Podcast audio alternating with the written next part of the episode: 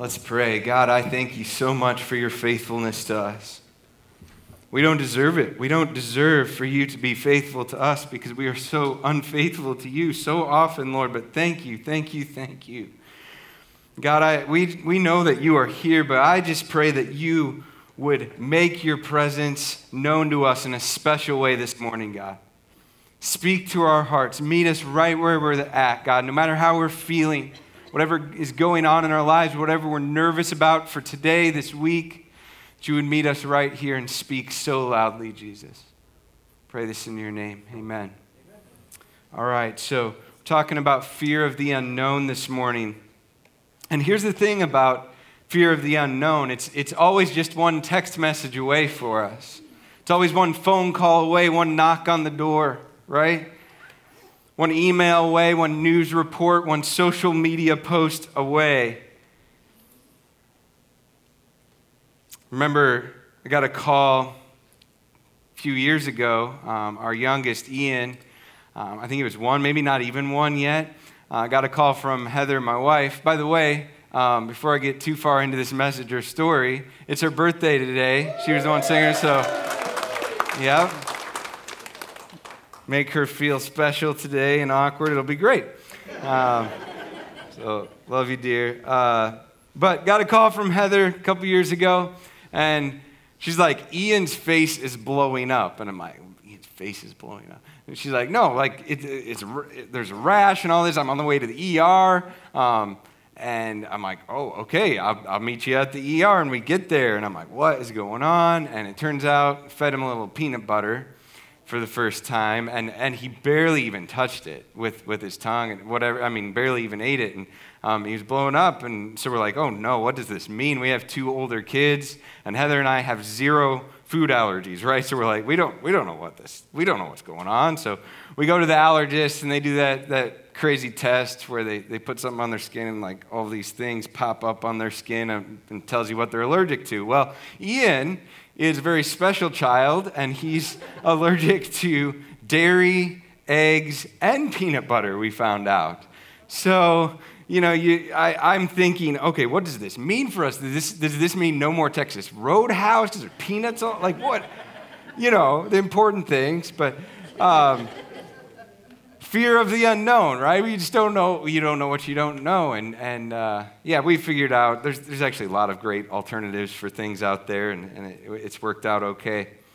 But had no idea what was coming, and I think for the for all of us here, about a year ago, this happened to us in a major way. We're like, what is going on? Coronavirus? What what what is this thing, right? And I remember for me, uh, the first time it really hit me that, okay, life is going to be different for a while.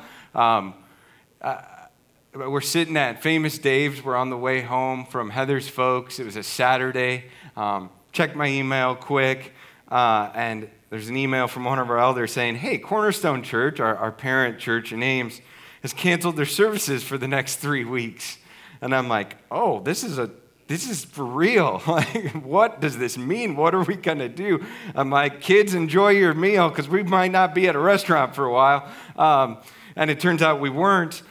But that happened to us, right? All in, in different ways. And, and we could all go around and share a story or, or 10 about how we were, we were afraid of what was going to happen, and for good reason.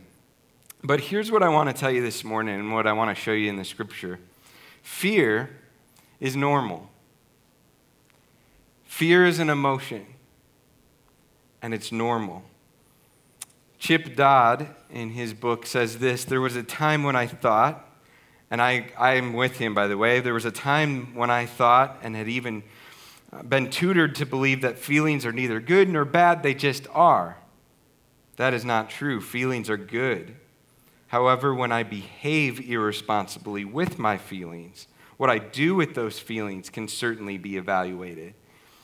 It's my behavior or, or planned behavior that is good or bad, but feelings themselves are good, each feeling a gift of God. Think about that. Fear is a gift of God. And here's, here's how, why that's true fear is actually intended to warn us of things, to help us out. To, to help us act more wisely, right? But the question is not, will you be afraid of the unknown? Of course you will. When you get that call, when you get that text message, you will be afraid of the unknown, and that's normal. Don't feel bad for that. The question is, how will you respond to that fear of the unknown? We don't, we don't apologize for waking up in the morning and then seeing things. There's the wall, where there's the bathroom. That would be silly. Why, why would we do that, right? Yet we often receive an alarming text message and end up feeling bad for being afraid. What's up with that? Why do we do that? Well, I think we have it mixed up a little bit. It's not the feeling that's wrong, it's what we do with the feeling that, that determines whether it's right or wrong. So, again, the question is not will you be afraid of the unknown, it's how will you respond to the fear of the unknown? So, we're going to see this morning how Jesus' disciples respond to the fear of the unknown. So, if you'll turn with me, if you have a Bible or an app, to Matthew chapter 20, verse 17. And while you're going there, for kids in the room and kids at heart in the room, I just want to get this out because you're all thinking it, and you will be the more and more I talk this morning. So, we'll just get it out, all right? Into the unknown. Anyone? No? No one wants to hit the high note for me? All right.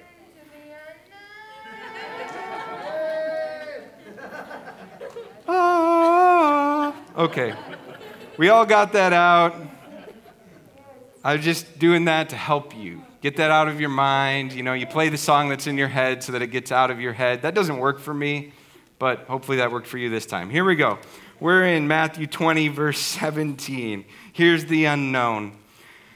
Matthew 20, 17. And as Jesus was going up to Jerusalem, he took the 12 disciples aside, and on the way he said to them, See, we are going up to Jerusalem, and the Son of Man will be delivered over to the chief priests and scribes, and they will condemn him to death and deliver him over to the Gentiles to be mocked and flogged and crucified, and he will be raised on the third day.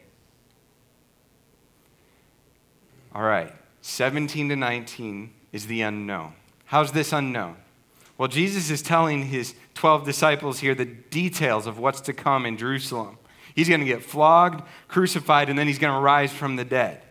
That's actually known to Jesus, but think of it through the disciples' lens. These, these 12 guys are hearing these details for the first time. They'd heard a little bit from Jesus of what was going to happen, but now they're hearing it in, in pretty, pretty full detail of what's going to happen for the first time. And certainly, I'm sure that they are afraid of what's going to happen next. Even these details just raise a bunch more questions for them of the unknown. Like, when will this happen? Is this going to happen tomorrow, two days from now, three months from now? Uh, or, or, wait, did you, did you just say you're going to rise from the dead after three days being dead? Um, Jesus, sound kind of crazy. Uh, uh, and then I'm sure they're thinking, what are we supposed to do during this? This is what's going to happen to you. What about us? I thought you were going to start a coup. I thought you were going to overtake the establishment and have some battle royale in Jerusalem. That's not what this sounds like. Is that still happening? Should I put my brass knuckles away? What's going on? So naturally, the 12 are left reeling and afraid of the unknown. Again, this feeling of theirs is normal. And it's not wrong of them to feel afraid. Anyone would in that circumstance. It's how they respond and how they behave that gets them into trouble. So let's read verse 20. Moving on. 20, 20. They're frozen. Then the mother of the sons of Zebedee came up to him with her sons, and kneeling before him, she asked him for something. I'm just going to stop right there. Between 19 and 20, something had to have happened because somehow the mother of the sons of Zebedee, which is James and John, James and John somehow told their mother what Jesus just told the 12. So I've got a couple speculations that I don't think are too far fetched. I think that James and John were frozen by the fear of the unknown. Okay, maybe they were frozen by what I call analysis paralysis. You know what I'm talking about. You, you start analyzing and dissecting a situation so much with all of these, these what ifs, this and what if that, that you become so afraid of doing the wrong thing that you don't do anything. I think that's what's going on with James and John. And that, that reminds me of uh, a show where there's a character named Chidi on The Good Place. Check it out. I had a little trouble writing my speech. Um, I wrote 11 different versions. Wedding's in 20 minutes, buddy. Oh boy. I mean, these run about 55 minutes apiece. I'm really hot. Is this air conditioner even working? Yes, it is. You're just having a literal meltdown.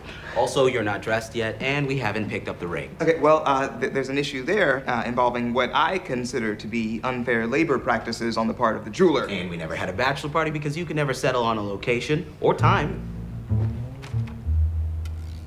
I'm sorry. You were right. This is too much for me. You should just leave me here and go get married. Yeah, here's the thing, bud. My wedding isn't for another month. This was a test to see if you could handle being my best man. And just as I predicted, you failed. Miserably.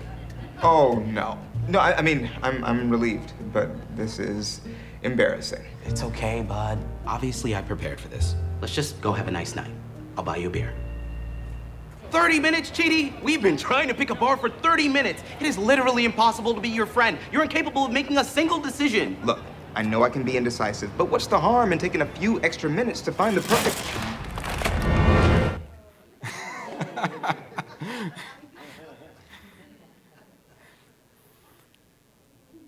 Good old Chidi.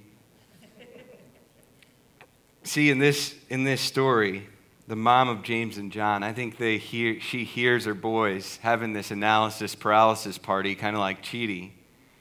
She overhears them and is like, Enough, boys. I'm taking the matters, this matter into my own hands. And we're going to see what she does in a second.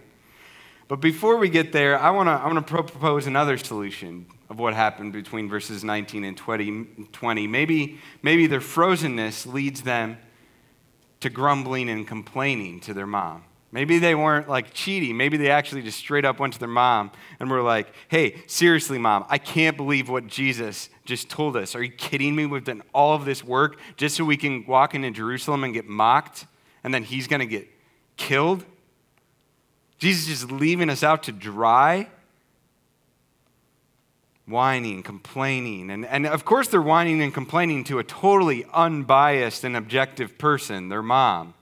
Not, right? Can you believe what might happen, mom? Key word there might. Hear the problem? Can you believe what might happen? You know that you're frozen in fear when might becomes king right? This might happen. This might happen. This might happen, or that might happen. You're not living in the truth of the situation for sure. And, and other people get sucked in, in this case, their mom, into the mites. And often your mites don't even end up happening in these situations. When you're frozen in fear, though, it doesn't necessarily mean you don't do anything. It just means that you do nothing to face the fear. Instead, you fixate on the what ifs, on the mights. You pretend to take yourself out of the situation. You're not actually taking yourself out, but you pretend to take yourself out. I'll just take a step back so I can quick fire some shots at this situation. When in all actuality, you're still a part of it. It's still your situation. Imagine, maybe this is true for some of you, I, I pray not, but imagine you're scared of the future of your company where you work or the institution where you work. You're scared for your own job and just for the company in general. So you end up treating the company like them. And you just critique the snot out of this company behind their backs with your friends, with your family, whoever. You're just like, man, this company's terrible. They're the worst. They're doing this, they're doing that. But here's the thing you think it's not your problem and you think you've removed yourself, but here's the deal you're still employed there and you're attacking them and making it a them versus us when you're actually them. You're part of that company. This is what we do when we become frozen in fear often. we try to remove ourselves. We're so frozen that we, we, we don't want to face it. I'm too afraid to face it, so I'm going to step back and just fire away at it. See, James and John may have been doing that as well, whining and complaining, just taking shots. And, uh, James and John here are passive, they're frozen. They're like, let, let mom take care of it. And she does. Verse 21, or she tries to. Verse 21 And Jesus said to her, the mother, What do you want? And she said to him, Say that these two sons of mine are to sit one at your right hand and one at your left in your kingdom. Jesus answered, You do not know what you're asking. Are you able to drink the cup that I am to drink? They said to him, Oh, yeah, we're able. He said to them, You will drink my cup, but to sit at my right hand and at my left is not mine to grant but is for those to whom it has been prepared by my Father. And when the ten heard it, they were indignant at the two brothers. The mom and the sons, James and John, are fighting for control and for position. So it's turned from being frozen to now fighting. They're fighting for control. They're like, this Jerusalem thing, this trip to Jerusalem scares us, so we better grasp for some control. It's not enough for us to know uh, we're going to be with Jesus when this happens. We want the best seat when it, when it all is settled, when, when all is said and done, we're in heaven. We want the best seat. We better get rewarded for this. They want control. I need specifics. I need them now, Jesus. Isn't this us so often, though, too, with our fear of the unknown? We don't just stop with, with dealing with what we can control. We try to seize control of things that we can't. I remember our wedding rehearsal. You, you, guys know, you've, you've heard the term uh, bridezilla, right? That was not Heather, that was me. Groomzilla. Ask Ryan Graydon. He was the officiant. Um, and I'm not proud of that, right? I just, I was trying to grasp and seize control of things that I had no control over because here's the thing I wasn't the officiant, I was just the groom. Why did I do that? Because I felt out of control. And here's the thing even the things that I was trying to seize control of, the next day, Heather lost her voice and we were going to sing a duet together, and she had a verse that she was singing solo. I was singing solo. She doesn't have a voice. Here, talk about being out of control. It gets to that verse, and somehow by God's grace, I made up a verse on the spot because I didn't actually know it, and it sounded all right, and no one really knew the difference except Heather and I, um, except for now. Now you all know that. So. Um, but it, see, things that we try to seize control of usually just end up getting more out of control. It's, it's almost like God going, Yeah, you think you have it? No, no, you don't. The mom here and her sons, James and John, though, are not just fighting for control, they're also fighting for position. These guys are like, We, we want the best seats so that everyone sees that we made it. If we're going to go through all this junk in Jerusalem, it better be worth it. And we've earned it. James and John, they're like, we, they're probably thinking, we've earned it. They're, we're part of the like inner three that Jesus seemed to, to spend a little more time with, Peter, James, and John. And, and James and John are like, we're, we're, we're the big three here. We're, we're part of the big three. We should have these seats. Let's go down in history, you know? Before we get too judgy, isn't this us? Think of the situation I said earlier. Maybe you have no idea the future of your job or of the company or institution you're working at, your employer. You just, things don't look great financially. And instead, you, you just start to brown nose with your employer. You, you fight for position, right? You, you, you try to just, with, with your boss, you're trying to just make yourself look even better than you are and brown nose so you can guarantee favor in case things do go sour. And that's another way of just fighting. We also see that these sons are fighting with empty promises. They say, hey, uh, Jesus, we, we can bear this cup. Jesus is like, can you, can you bear the cup that I'm about to bear? And like, oh, yeah, we can. Well, here's what this means. This language throughout Scripture of, of bearing a cup talks, is talking about God's divine plan. And right here, particularly, it's talking about suffering. And they're saying, oh, yeah, we're, gonna, we're able to go through whatever you're about to go through, Jesus. We can do it. We've got this. Jesus is like, oh, yeah, you will. You'll suffer for my sake. Don't worry about that. But you're missing the point, guys. You're missing the point. See, it's, it's not about this, okay? You, you missed it, James and John. You're fighting for more control and more position by puffing your chests out and going, we can do this. And I'll humor you guys a bit, but this isn't what it's all about. And this is us so often, too. We have fear of the unknown coming at us, and we're like, bring on the chaos. I can handle it. And Jesus is going to us, no, no, you can't. It's not time to be puffing out your chest when you're afraid. It's, it's time to run to me. We see in this in verse 24 the other 10 disciples when they heard this, they were indignant at James and John. Indignant. That means uh, they're like, you know what?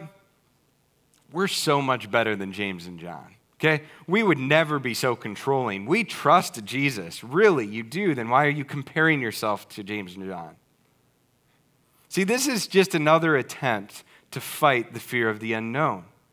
And they're doing it through self righteous comparison. They're like, hey, we don't know what's coming either, but at least we're not like those guys.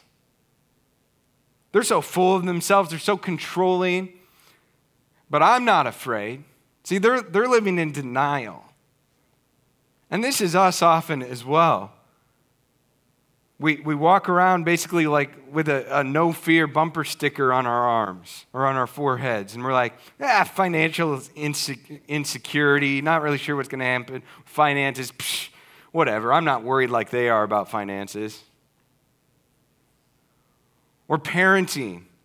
Maybe you're not a parent yet, or, or like me, I'm, I haven't parented teens, and I hear people tell me, oh man, just wait until you're parenting teenagers. And I'm like, bring it on.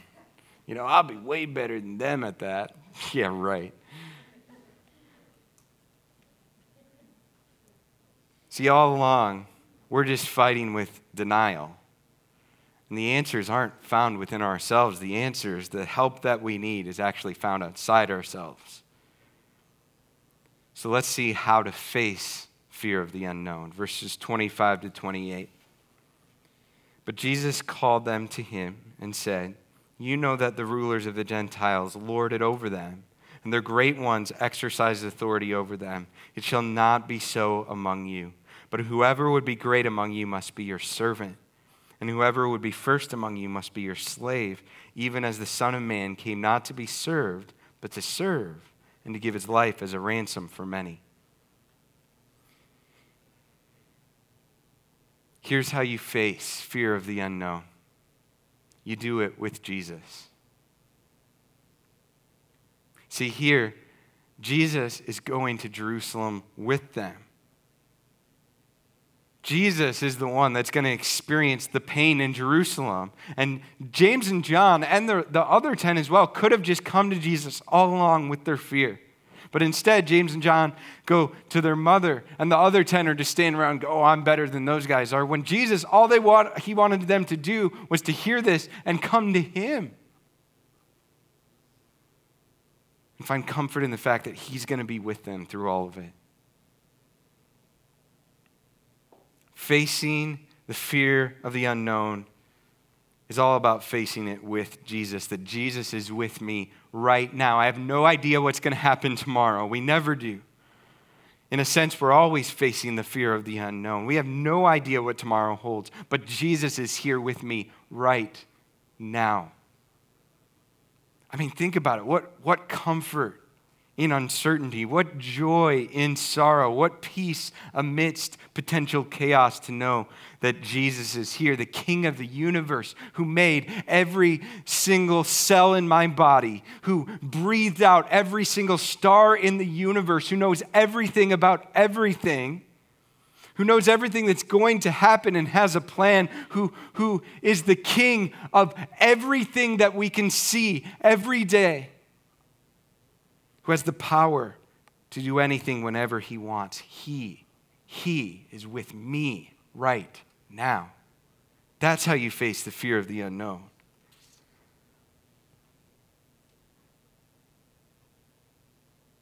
When you're really feeling afraid, of this unknown thing in your life, know that He is here right now with you. He's, he's closer than your very breath, He's closer than your best friend. He knows us better than we know ourselves right now.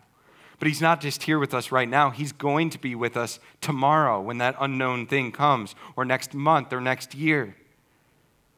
And when our Jerusalem hits, our Jerusalem visit hits, he will still be with us there. See, we can face up to fear, not because we know what's going to happen, but because we're with the one who knows what's going to happen. He will be with us. It's not like your dad saying, Hey, I, I, I'm going to show up for your game, and then he doesn't. It's not like a friend who probably will be at the hospital with you when you wake up from surgery. No, he will be there. 100% certainty. So we face the fear of the unknown by facing it with Jesus. And secondly, we face the fear of the unknown by facing it with Jesus' heart. We see Jesus' heart in verses 25 to 28 that I just read servant hearted, sacrificial, giving. Even God came not to be served, but to serve. We face fear of the unknown by facing it with Jesus' heart, by resting in Jesus' heart for me, for you.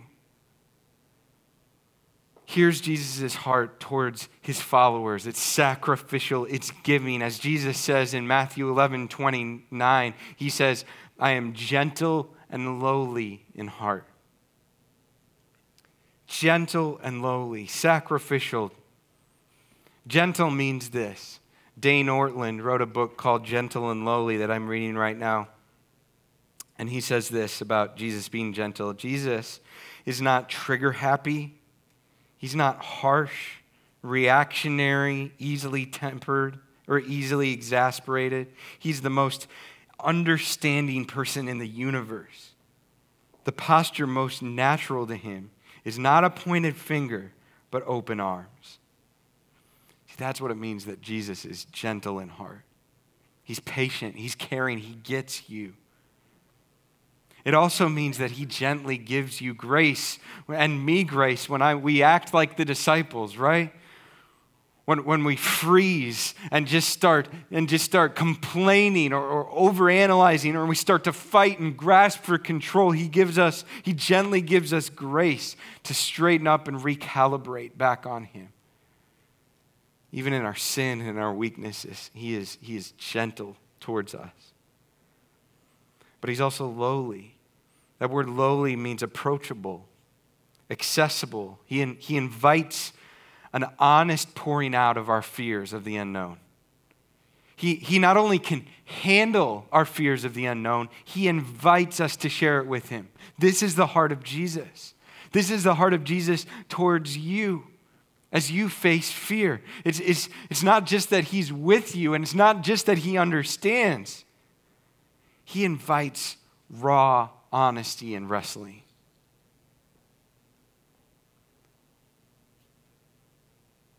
So let's do some heart examination. Do we really believe that just this is Jesus' heart towards us? That Jesus is actually gentle and approachable with you?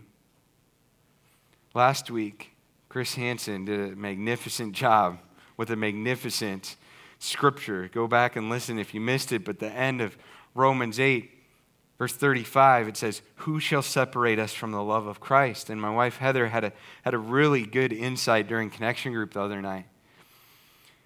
She said, The who, who shall separate me from the love of Christ, includes me. I can't separate me from the love of Jesus. You can't separate you from the love of Jesus, no matter what you do or say. No matter how honest you are with Him, you can't separate yourself from His love. This is His gentle, approachable heart towards you. So, if today, if this morning already, maybe you are arguing on your way to church today with your spouse or, or having a hot temper with, with your kids, Jesus' heart is the same towards you as if you spent the last 24 hours praying. Do you believe that? Amen. That's the gospel truth. Jesus is gentle and lowly in heart. He really does love you, even when you're acting like a doofus. As the Jesus Storybook Bible said, Jesus is never stopping, never giving up, unbreaking, always and forever love. I love that. This is our confidence. This is our assurance. It's ours. It's ours. Enjoy it. Be blown away by it again and again and again. And if it starts to sound too good to be true, can Jesus actually be that loving and gentle? You're starting to get the point.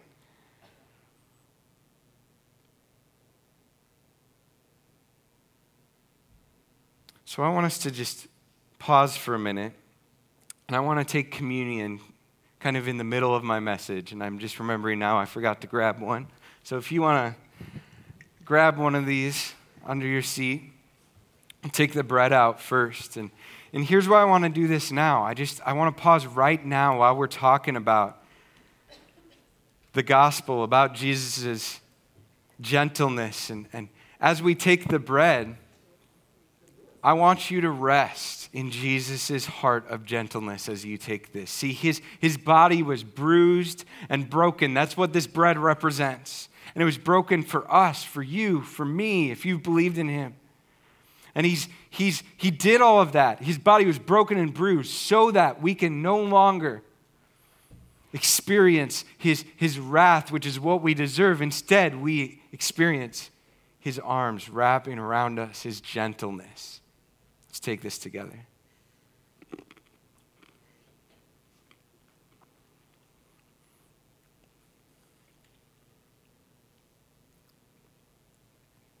Now let's turn to the juice. As you're taking this, I want you to rest in Jesus' lowliness, his approachability, his, accessi- his accessibility. See, he poured out his blood on the cross so that ours wouldn't be poured out. He poured out his blood so that we could then pour out our hearts to him on a moment to moment basis. Isn't that incredible? Let's take this together.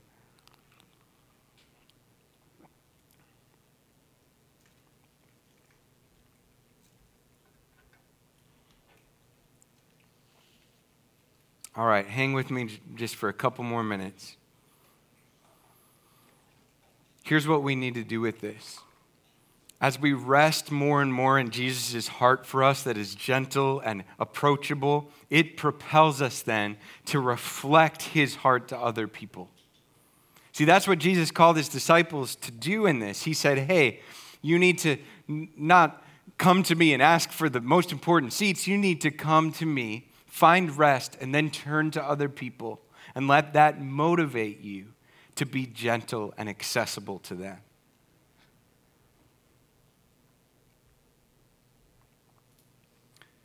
Jesus is saying, hey, whatever happens next, whatever happens in the unknown in your Jerusalem, excuse me, in your Jerusalem, be gentle with other people. Be caring for them, serving them, even while you're afraid.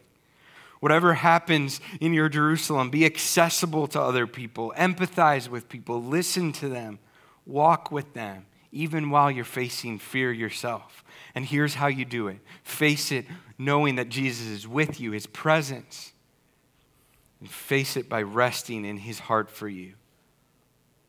Whatever fear of the unknown you're facing now, here this morning, today, The key is his presence and his heart. So let me share some of Jesus' last words on earth. Matthew 28 19 to 20. Go therefore and make disciples of all nations, baptizing them in the name of the Father and the Son and the Holy Spirit, teaching them to observe all that I have commanded you. And people often stop in the middle of that verse. But the last thing is the last thing for, the, for a reason. Jesus ends and says, Behold, I am with you always to the end of the age. See, there's no point in trying to do stuff for Jesus if we're not enjoying his heart, if we're not, excuse me, if we're not being filled up with Jesus' heart for us and realizing that he is with us. Because you have no shot of making disciples if you are not consciously aware, moment by moment, that he is right there with you. The King of kings and Lord of lords who knows every single hair on your body and knows all of your inconsistencies and sin and failure and strengths and gifts, all of the good and bad and in between. He knows all of it. Says, I love you. Nothing can separate you from me, and I'm with you always, no matter what happens tomorrow. Let's pray. God, thank you so much Thank you so much that no matter what happens tomorrow, you're with us. It's so simple. I mean, we, we teach this to kids from a young age. We sing, Jesus loves me, this I know. But man, Lord, please, please just convince us that this is true. The devil wants us to believe that we are not alone or that we are alone. He wants us to, to believe wholeheartedly that we actually are alone, that you are not there with us. So I pray that today and this week you would help us to take our thoughts captive and go, no, Jesus is here with me, and He is gentle and He is accessible. I'm talking to Him right now. And as we do that, there would be freedom. She would free us more and more from, from, from being frozen in our fear and, and fighting with our fear, but rather to face it with you, with your heart, God. Thank you for your heart for us, Jesus. We don't deserve it. In your name I pray. Amen.